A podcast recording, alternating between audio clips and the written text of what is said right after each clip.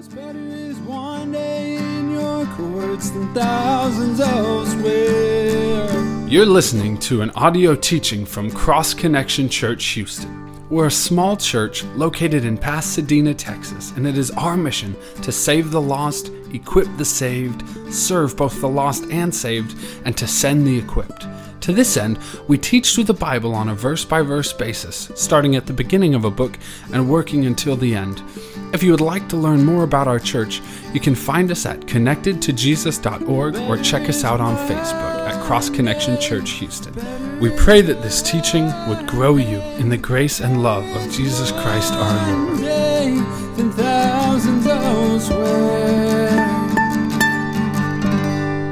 Four of the most important, some of the most challenging and changing things that Jesus has done for us is He's delivered us, He has redeemed us, He has forgiven us, and He has transferred us into His kingdom. These are really four of the most profound truths that you will see throughout Scripture, things that just keep coming up as the foundation of what we believe and one of the most important things that Jesus has done. And, you know, we're going to see all four of these wonderful truths in just two verses. Uh, in verses 13 and 14 here in chapter 1 of Colossians, we have these four wonderful truths about Jesus all brought together. And, you know, as I put together this outline, I only reference one of these things because I wanted to keep the outline more simplistic. But if you really wanted to go deeper uh, in the outline, you could have uh, the outline looking more like this. So it would say that Jesus' supremacy and sufficiency is declared in his deliverance and redemption and forgiveness and in transferring us into his kingdom.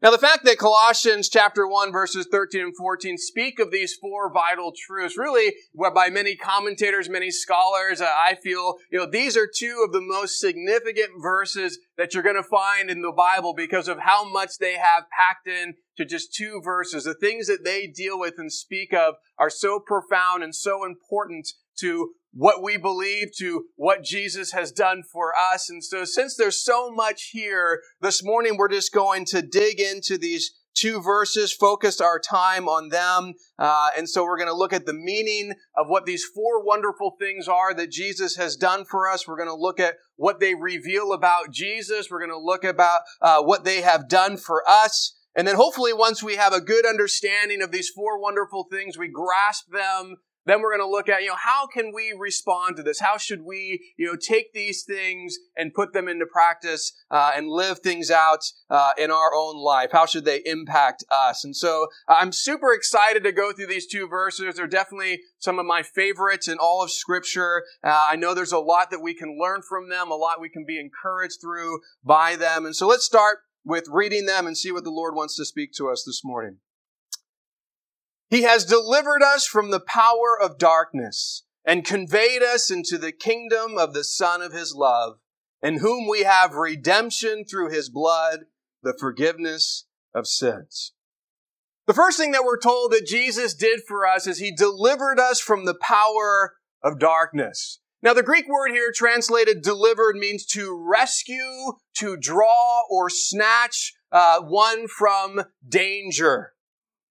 So the Greek word was most commonly used to speak of someone who is snatching someone else from some dangerous thing. You kind of have the, the thought in mind of a parent who's next to their child and their child's about to run into the middle of the road where cars are coming and could run them over and kill them. And, and the parent snatches that child and brings them back to themselves to, to keep them from the danger of the road. And it's just someone seeing danger, seeing the person about to enter danger and snatching them back to deliver them from the danger that they are in. And so this is what Paul is saying that Jesus did for you and I. That Jesus saw the danger that we were in. He snatched us out of that danger in order to rescue us from the danger. And Paul tells us what the danger is. What is it that you and I needed to be rescued from?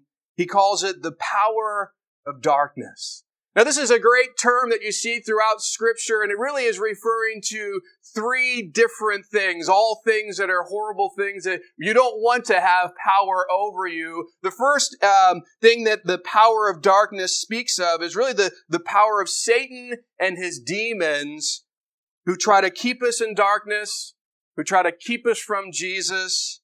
Ephesians chapter 6 verse 12, we're told, For we do not wrestle against flesh and blood, but against principalities and powers, against the rulers of the darkness of this age, against spiritual hosts of wickedness in the heavenly places. And so when Paul talks about the spiritual battle that we're in, he brings out the reality that we're fighting this spiritually dark, the powers of darkness, speaking of Satan and his demons that come against us to try and destroy our lives. And before we accepted Christ, the reality is we were under the power of darkness. Satan was our master. We were under his power. And you and I had no power within ourselves to be freed from Satan.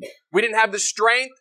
We didn't have the capability of saying, you know what, I'm going to defeat him. I'm going to free myself from the bondage that I have of him being my master. So unless someone else came and delivered us from the power of Satan, we would not be delivered because we couldn't deliver ourselves. So first, the power of darkness refers to the power of Satan and his demons. But we're also under another power of darkness, the one that we struggle with every single day, and that is the power of sin. In Ephesians 2, verse 1 through 3, it says, And you he made alive who were dead in trespasses and sins, in which you once walked according to the course of this world, according to the prince of the power of the air, the spirit who now works in the sons of disobedience, among whom also we also once conducted ourselves in the lust of our flesh, fulfilling the desires of the flesh and of the mind, and were by nature children of wrath, just as the others. In Ephesians 5 8, for you were once darkness, speaking of the darkness of sin that we lived for. That was us. You know, we were under the power of darkness, speaking of the power of sin in our life. We were slaves to sin. It had power over us, a power that you and I continued to give into. And no matter how hard we tried to be good, no matter how hard we tried to escape the power of sin in our life, it was futile because we couldn't do it. We couldn't be good enough to get away from it. We couldn't escape the sin in our life. We were born sinners with no hope to escape it in and of ourselves. So unless someone else delivered us from the power of sin, we we're going to be stuck there forever. So the first thing that power of darkness refers to is Satan and his demons. The second thing is sin. And the third thing connects with the second thing, and that deals with the consequences. There's another darkness, a power of darkness that you and I are in, and it deals with the consequences of our sin. And it's actually two things, death and hell. Romans 6.23 says, For the wages of sin is death. And this is speaking both of physical death, but also more significantly, spiritual death. The fact that you and I, if we do not accept Jesus Christ, the punishment of our death, the judgment that you and I deserve is an eternity separated from God in hell. This is the worst part of the darkness that, that we're under before we accept Christ. It's the, the worst part because it deals with the consequences of sin. We have death and hell that are power over us. And just like we have no ability to free ourselves from the power of sin. We have no ability to free ourselves from the power of Satan. We had no ability to free ourselves from the power of death, from the power of hell. That's where each one of us were headed. And unless someone else came to deliver us from that path, that's where each one of us would have gone. So before accepting Jesus, you and I were under the power of darkness, the power of Satan and his demons, the power of sin, the power of death, the power of hell, and really, these are four of the worst possible things to be under the power of. We had no ability. I want you just to think about that. We couldn't get ourselves away from this. We couldn't escape this. There was nothing in us. We didn't have the strength to overcome this. This was just us, hopeless under this power with no ability to get out from under it. But Jesus was the one who delivered us from that power. He saw that we were in danger. He snatched us away from that. He rescued us from the power of darkness that each one of us was in. Jesus sacrificed himself on the cross and took our sin. He took the judgment of our sin upon himself. He died in our place. And then three days later, he rose from the dead to conquer the power of Satan, to conquer the power of sin, to conquer the power of death. He did that so that we could be overcomers in those things, so that that would no longer have power over us when we place our trust in who he is and what he has done. Colossians 2:15 says, Having disarmed principalities and powers, he made a public spectacle of them, triumphing over it. I love this. You know, Jesus' death on the cross, he disarmed the enemy that we have. He disarmed the power of Satan and his demons over us to give us the ability to no longer be under that power. We can be free from that because of what Jesus Christ has done on the cross. Romans 6, 17 and 18 says, But God be thanked that though you were slaves to sin, yet you obeyed from the heart that form of doctrine to which you were delivered, and having been set free from sin, you became slaves of righteousness. When you and I put our trust in Jesus, we went from that slavery to sin. We were bound to sin. It had power over us. We couldn't escape it, but yet we put our trust in Jesus and now we go from slaves to sin to slaves to righteousness, slaves to Jesus. He gives us freedom from the slavery that we were in.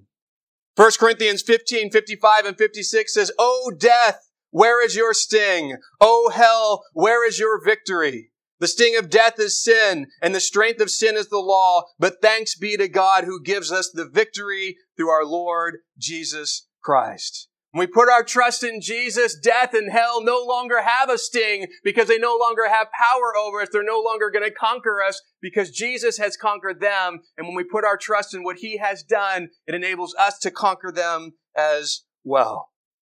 So Jesus has done everything necessary to deliver us from the power of darkness, from the power of Satan, from the power of sin, from the power of death and hell.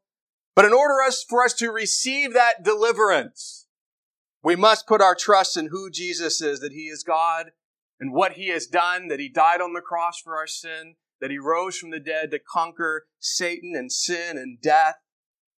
So the first wonderful thing that Jesus did for us is He delivers us from the power of darkness. He delivers us from those powers that were over us, sin and Satan and death and hell. Now, being delivered from such a horrible darkness is a wonderful thing, but Jesus didn't just stop there. He takes it a step further and does another amazing thing for us. The second thing that Jesus did for us is at the end of verse 13. He conveyed us into the kingdom of the Son of His love. Now, for some of you, their translation says transferred us instead of conveyed. Transferred is a more accurate translation to the original Greek. This Greek word means uh, to transfer or remove from one place to another. This word was mainly used to speak of uh, the displacement of a conquered people from one land to another. So when one empire conquered another empire, they would take the people who lived where they were conquered and then take them to the conquered land. And so they would move them from one place to another. William Barclay describes this Greek word like this. This is a word with a special use. It's an ancient, oh, in the ancient world, when one empire won a victory over another, it was the custom to take the population of the defeated country and transfer it lock, stock, and barrel to the conquered land. Thus the people of the northern kingdom were taken away to Assyria and the people of the southern kingdom were taken away to Babylon. So Paul is saying that God has transferred the Christian to his own kingdom. You know, we would use this Greek word to describe a fireman who rescues someone from a burning building. The fireman removes that person from the danger of the burning building and then places them somewhere else where they can be safe, where, you know, they're no longer going to be in that danger. And so they've been translated from, transferred from the dangerous place to the place that is safe. So by using this Greek word, Paul is saying that we have been removed from the power of darkness, but it didn't just stop there. God didn't say, hey, you know what? I'm going to give you victory over this. No longer is Satan, sin, death, and hell going to have power over you. I'm going to remove you from where you were. The power in the kingdom of darkness, and I'm going to place you, I'm going to transfer you to another kingdom. The kingdom of the Son of His love. You know, this is such an amazing truth that God didn't just leave us where we were, but says, no, I got something even better. I'm going to move you to my own kingdom. You know, I love this terminology, the kingdom of the Son of His love. This is speaking of the kingdom of Jesus, but yet every time you see the Father in the New Testament Gospels speaking about the Son, He's always saying, this is my beloved Son in whom I'm well pleased. And I think this is a great, you know, just terminology here. The kingdom of the Son of His love, just speaking of the kingdom of Jesus, who is the loved Son by the Father. But even more important than the title being great is that the kingdom's great. Why is the kingdom great? Because Jesus, the King, is great, and that is the kingdom that you and I are transferred into. Now, if you put Jesus' kingdom and all the blessings and all the freedoms that you have with it next to the kingdom of darkness and Satan as the master and sin as the thing you're enslaved to and death and hell as the consequences and, and you put them next to one another. I'm sure that many people would say, yes, I would prefer the Jesus' kingdom over the kingdom of darkness. And yeah, I think that's the one that I'll choose. But you know, that's not how it works. We can say, hey, I'm leaving the, the kingdom of darkness and I'm going to Jesus' kingdom, but we were slaves. Slaves to Satan, slaves to sin, death, and hell. We had no capacity to get up and leave and go. So we had no way of getting to the kingdom of Jesus, no access to his kingdom, no way of getting out of the kingdom that we were in. The only way any of us were going to be able to leave that kingdom of darkness and go to Jesus' kingdom was if He made it possible for us to do it. If He was the one who transferred us from one kingdom to the other. Now, something important to note about this Greek word here translated transferred is in the aorist tense, which means it's speaking of an immediate transference from one place to another. It's not this slow thing. It's just, it's immediate. It happens right away. And it's a wonderful thing for us because there is an immediate transference from the kingdom of darkness that we were once in to the kingdom of Jesus. And it takes place the moment that you and I put our trust in Jesus Christ. When we make that commitment to trust Jesus, boom, right away, we have been transferred from the kingdom of darkness to the kingdom of Jesus. Jesus said in John 5 24, Most assuredly I say to you, he who hears my word and believes in him who sent me has eternal, everlasting life and shall not come into judgment, but has passed from death into life. The moment that we believed in Jesus, immediately we transferred from the power of Satan, from the power of sin, death, and hell, and we were transferred to Jesus' kingdom. We're noticed, we're told there's everlasting life. There's no judgment. There's no hell. We pass from death to life. So when you place your faith in Jesus, you're not just delivered from the power of darkness, you're also given the wonderful blessing of being transferred into Jesus' kingdom.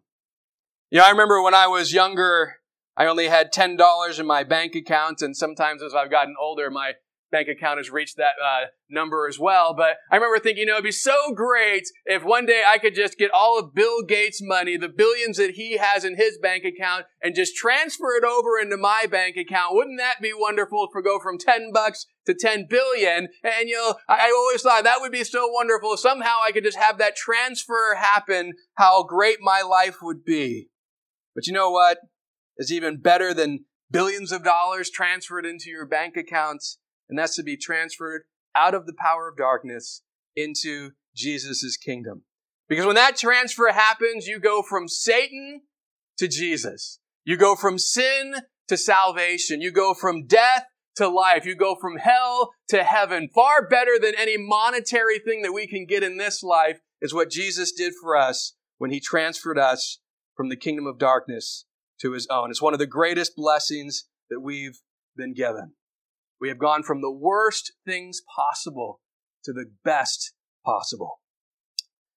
So the first wonderful thing Jesus did for us is he delivered us from the power of darkness, the power of sin and Satan, death and hell. The second thing Jesus did for us is he transferred us into the kingdom of the Son of his love. He transferred us from the power of darkness to his own kingdom. The third thing that Jesus does for us is in verse 14. We're told, in whom we have redemption through his blood. Jesus has redeemed us through his blood. The Greek word translated redeem means to buy back by payment of a ransom. To buy back by payment of a ransom. Now, this Greek word was mainly used to speak of someone who would pay money for a prisoner of war or who paid money to buy back slaves. In the Roman era of the time, you know, when Rome would fight and they would dominate and conquer different lands, you know, they would, you know, allow some of the soldiers to live and they'd bring them back and, you know, sometimes they would put them in the Colosseum and, you know, have them fight and die and sometimes they would put them into slavery. But, you know, they also would allow the country that was defeated to buy some of those soldiers back. You want your soldiers? Well, fine. You can pay us for each one of them. And so we have them. They're our slaves. We conquered them. But if you want them, then you can redeem them. You can buy them back from us. And when you give us enough money, we'll allow them to go back home and you guys can have them again. And so that was one way this word was used of buying back soldiers that lost a battle and were taken to the enemy's country. But also in the Roman Empire, when you couldn't pay your taxes or you couldn't pay something else that you owed, you know, it wasn't just, well, okay, now you're in debt. They say, well, we're going to put you into slavery and you'll pay it off that way. Uh, and so you were taken from being a free person and then you were enslaved. And oftentimes the debt was so high that you would never be able to get out. And so the only way that you could get out is if your family somehow were to raise enough money, get enough money to pay your debt and buy you back out of slavery. And so that was another way that this Greek word was used of buying someone who was put into slavery back out of slavery uh, with a purchased price. As we already looked at before, accepting Jesus, we were under the power of darkness. Sin and Satan had taken us captive. We were enslaved to it. Now, the soldiers who were taken captive and the people who were put into slavery, they were in that position and they couldn't redeem themselves. There was nothing they could do to get themselves out of that position. Someone else had to buy them out of captivity and slavery. And the same was true for us. As we were enslaved to sin, enslaved to Satan, death, and hell, that there was nothing that we could do. We couldn't pay enough. We couldn't do enough good works to say, hey, this will now pay the price to free me. There was nothing that we could give, nothing that we could offer that could be enough, that could be high enough price to get us out of the situation we were in. There was only one price that could be paid. And there was only one person who could pay it. 1 Peter 1 Verses 18 and 19 says this, knowing that you were not redeemed with corruptible things like silver or gold from your aimless conduct received by traditions from your fathers, but with the precious blood of Christ, as of a lamb without blemish or without spot. Peter says, you know what? You weren't redeemed. You weren't bought back with silver or gold. There was no amount of money that could buy you out of what you were in. Your slavery to sin and your master Satan, there was no way that you were going to get away from that with all the gold in the world, with all the silver in the world. That is not what was able to buy you out of your situation. And he goes on to say as well, there's another thing that didn't buy you out. Your aimless conduct received by the traditions of your fathers. This is speaking about trying to be redeemed by your good works. Oh, well, I'll live good works. I'll do the law. I'll do these things. I'll, I'll do the traditions and that will get me out of it. A mindset that many people think today, my good works will somehow get me away from, you know, this slavery that I have, this master that's over me, this power that dominates me. Somehow I can work my way from it. But our works can never be valuable enough all the money in the world could never be valuable enough. And Peter says, those weren't the things that redeemed you. What redeemed you is the most valuable thing of all, and that is the precious blood of Christ. As of a lamb without blemish, without spot. Jesus, the sinless lamb, the one who sacrificed himself for us, that was the only price that God would accept no works, no money, nothing else. There is only one thing that God would accept, and that is Jesus' sacrifice on our behalf. Tony Garland wrote this A bloodless gospel is no gospel. Without the shedding of blood, there is no remission of sins. The redeemed of this age are the church of God, which he purchased with his own blood. Redemption provides for the forgiveness of sin, that which separates man from God and was made possible through his blood. This is the reason why Christ's blood is said to be precious. We keep coming back to the blood, communion, and remember the blood. Why? Because that was the price. Jesus shed blood was the price that was necessary for us to be redeemed, for us to be bought back from slavery to sin and death and hell. No other price could do it. And this is so important for us to remember because we're going to come across many people in this world who think there is a price that they can pay. There is something that they can do to get right with God. There's something that they can do to deal with their sins. There's something that they can do to overcome the darkness, to overcome what they're involved in. And there's only one thing and it has nothing to do with them. It's nothing that they can do. They have to put their trust in what Jesus has already done for them. They need to recognize, no, there is only one thing that God would accept, and that is the death and shed blood of his son, Jesus Christ. But thank God that he loved us so much that he did send Jesus to pay our ransom. Mark chapter 10 verse 45 says, For even the Son of Man did not come to be served, but to serve and to give his life a ransom for many. Jesus says, hey, the main reason that I came, I didn't come, you know, to sit on the earthly throne and to be served. I came for a different purpose this time. And my purpose was to give my life a ransom for many, to buy people back with my own life. That would be the price. And the reason Jesus was willing to pay that ultimate price is because of his love for us. I mean, that's a price that is pretty steep. All right, the most expensive thing, the most valuable thing that Jesus has to offer is his own life. And he says, I'm willing to lay it down. And we know that it was because of love. Jesus says in John 15, 13, greater love has no one than this, than to lay down one's life for his friends. What Jesus did is the greatest demonstration of love there is. I'm willing to give myself. That is the payment. I will sacrifice myself in order to buy you back because I love you. And the only way that payment is going to free you from slavery, the only way that payment is going to free you from captivity is if you put your trust in Jesus. If you don't, then it does you no good. It doesn't have any value to do. It doesn't help you. It only helps you when you accept what Jesus has done, when you place your trust in it. John 3:18 says, "He who believes in him is not condemned, but he who does not believe is condemned already because he has not believed in the name of the only begotten Son of God. So the first wonderful thing that Jesus has done for us is he's delivered us from the power of darkness. The second thing is he has transferred us into the kingdom of his son of his love. The third thing that Jesus did for us is he redeemed us through his blood. He bought us back from that slavery to sin, from that master Satan, from the consequence of death and hell, and the price that he paid was his own life. You know, sometimes we miss this reality because we, we tell people, hey, you know, salvation's a free gift. And we think, well, free is cheap. No, it wasn't cheap. It's free to us, but it cost Jesus his life. It's the most valuable thing there is. So don't think because it's free, it's not valuable. God gave what was most valuable to purchase you. Why? Because you're so valuable to Him. He was willing to give His life because He loves you and believes that you are valuable enough to sacrifice Himself for. The fourth thing that Jesus did for us is at the end of verse 14, we're told the forgiveness of sins. Jesus forgave us all of our sins. The Greek word translated forgiveness means to pardon, to let something go as if it had never been committed, a remission of the penalty.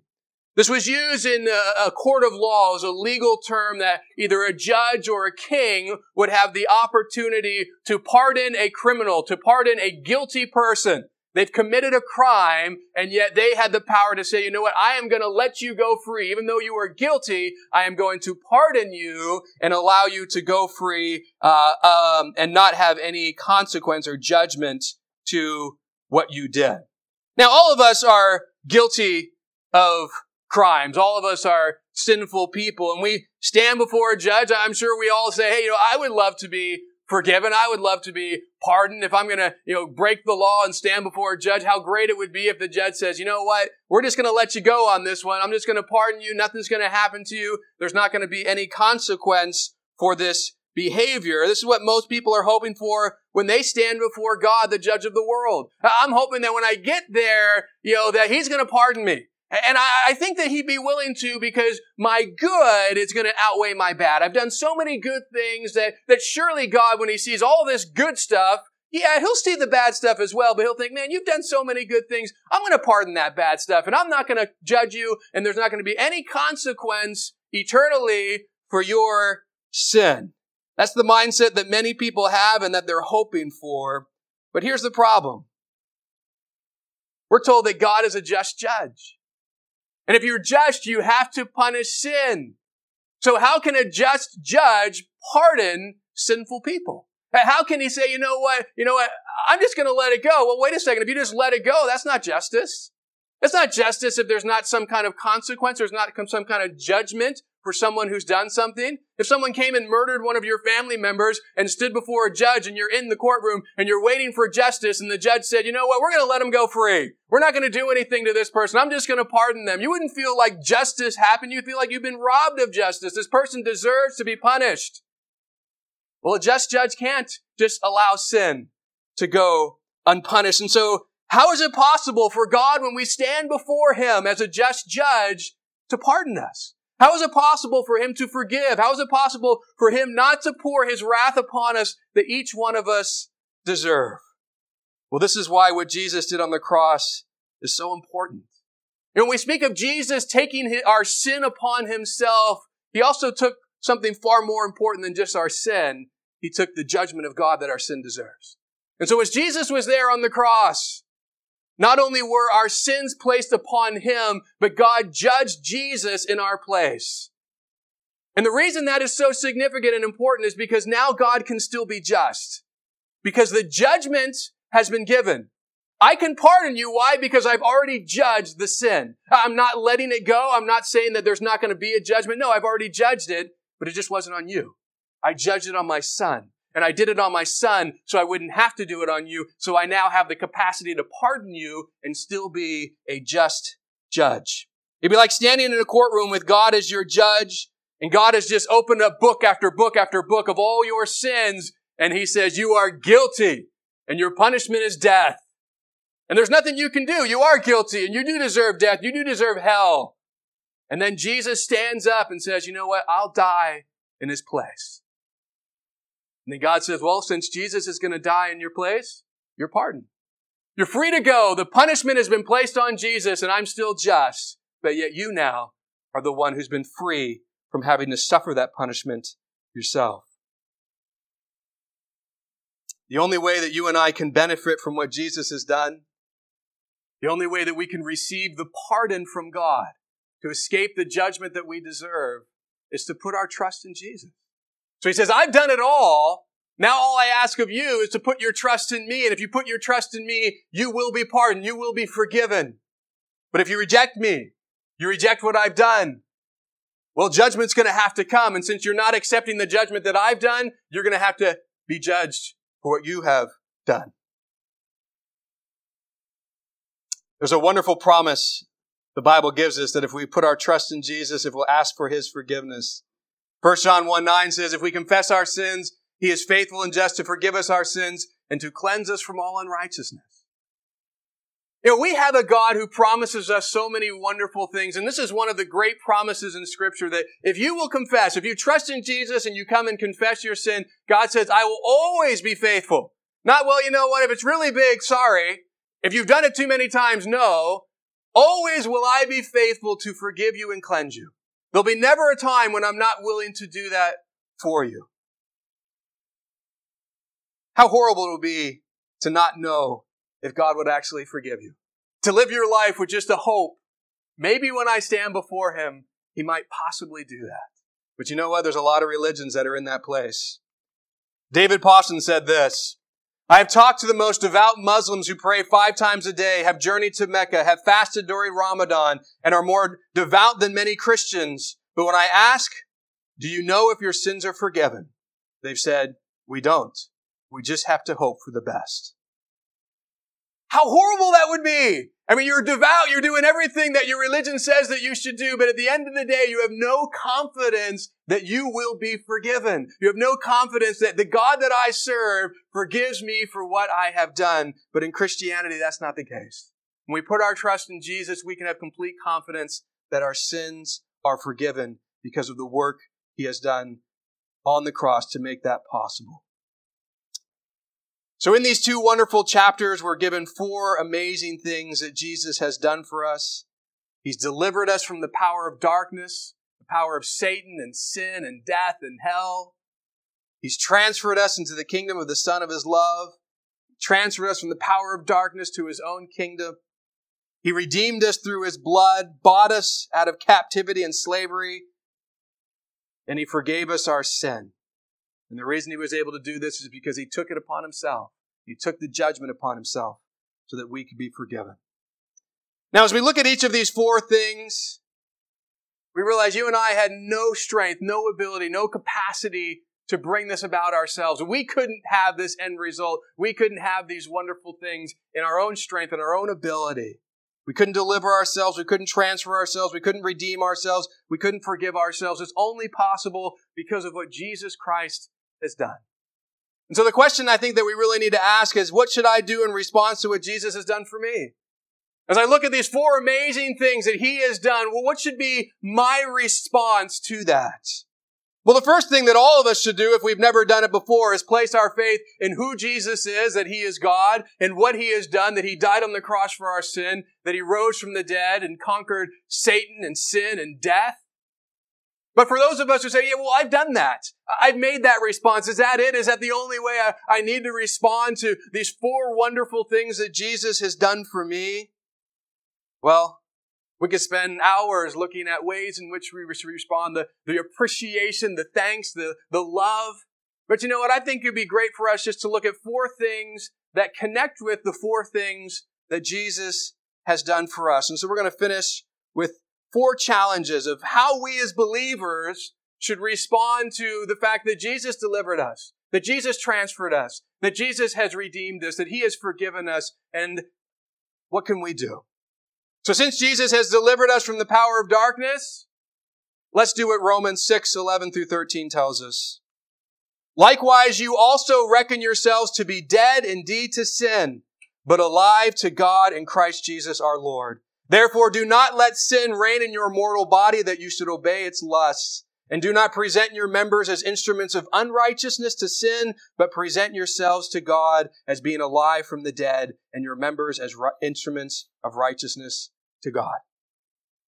So the first thing here is since Jesus has delivered us from the power of darkness, the power of Satan and sin and death and hell, our response should be, don't go back to living for those things.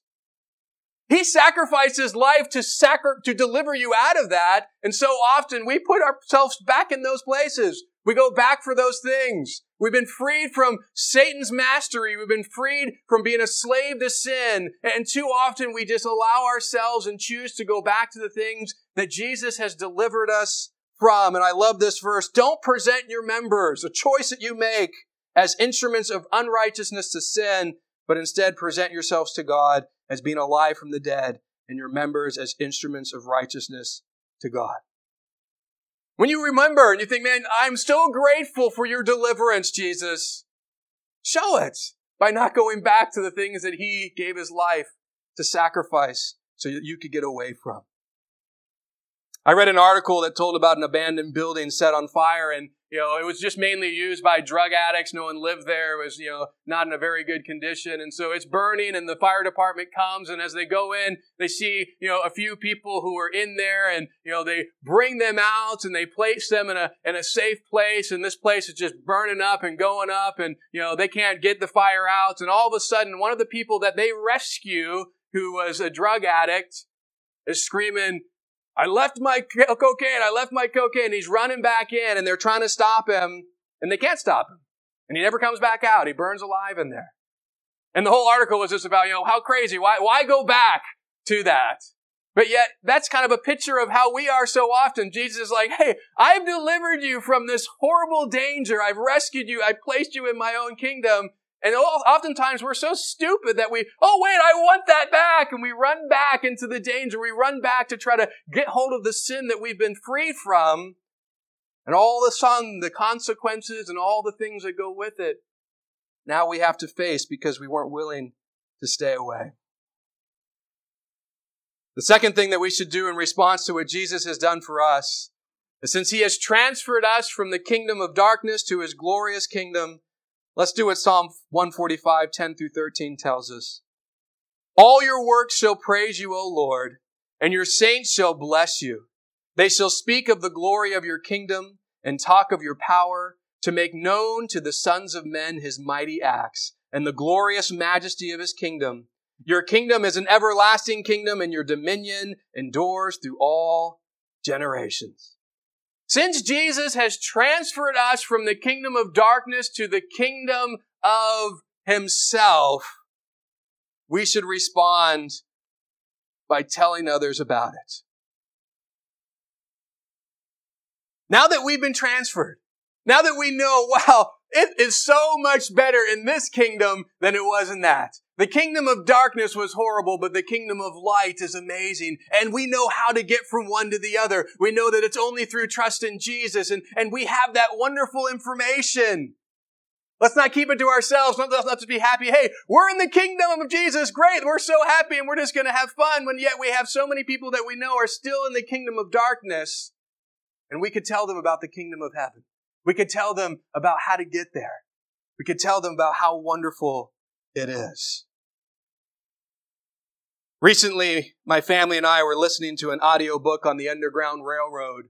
And something I thought was interesting was many of the slaves who escaped the South and they made it all the way up to Canada and they finally got their freedom. They would send word and letters and things back to those who were still enslaved with just how wonderful it was. You know, we don't have a master anymore. We're our own masters. We're completely free. You know, we're working our own land. And it was just some, a glorious thing for them to no longer be in slavery to a master here. They've now been put into a wonderful place in Canada. And the news started to spur these uh, slaves in the South to say, we want to get out of here. We want to escape our masters here and we want to go to where we can be free. We want to go to this place that's so wonderful. And hearing that news caused many more slaves to take the daring journey through the Underground Railroad and make it all the way to Canada. But the thing I like about that is there's just something in which, you know, oftentimes people who are in the kingdom of darkness, they don't realize there's something better. They don't realize there's another kingdom. They don't realize that they could be free. They don't realize that they could escape the power that they're in. They don't realize that there's a different master who will love them. And they're just sitting there hopeless but yet when we tell them of the kingdom of Christ, the kingdom that we dwell in, and that we once were in their kingdom, and we know how to get from one kingdom to the other, and you need to make that transition, all of a sudden there's more and more people who say, you know what, I want to escape this. I don't want to be here anymore. And so how can I do it? How can I get to the kingdom that you're in? Well, wonderful. Let me answer that question. Let me share with you what Christ has done. Let me share with you that he is the only way for that to happen. But yet we are the ones who need to do that. And so as Jesus has taken us from one to the other, let's just not be content that we've been rescued. Let's be those that spread the word that declare how wonderful Jesus is and his kingdom is, and let this world know that it's for them as well if they'll put their trust in Jesus.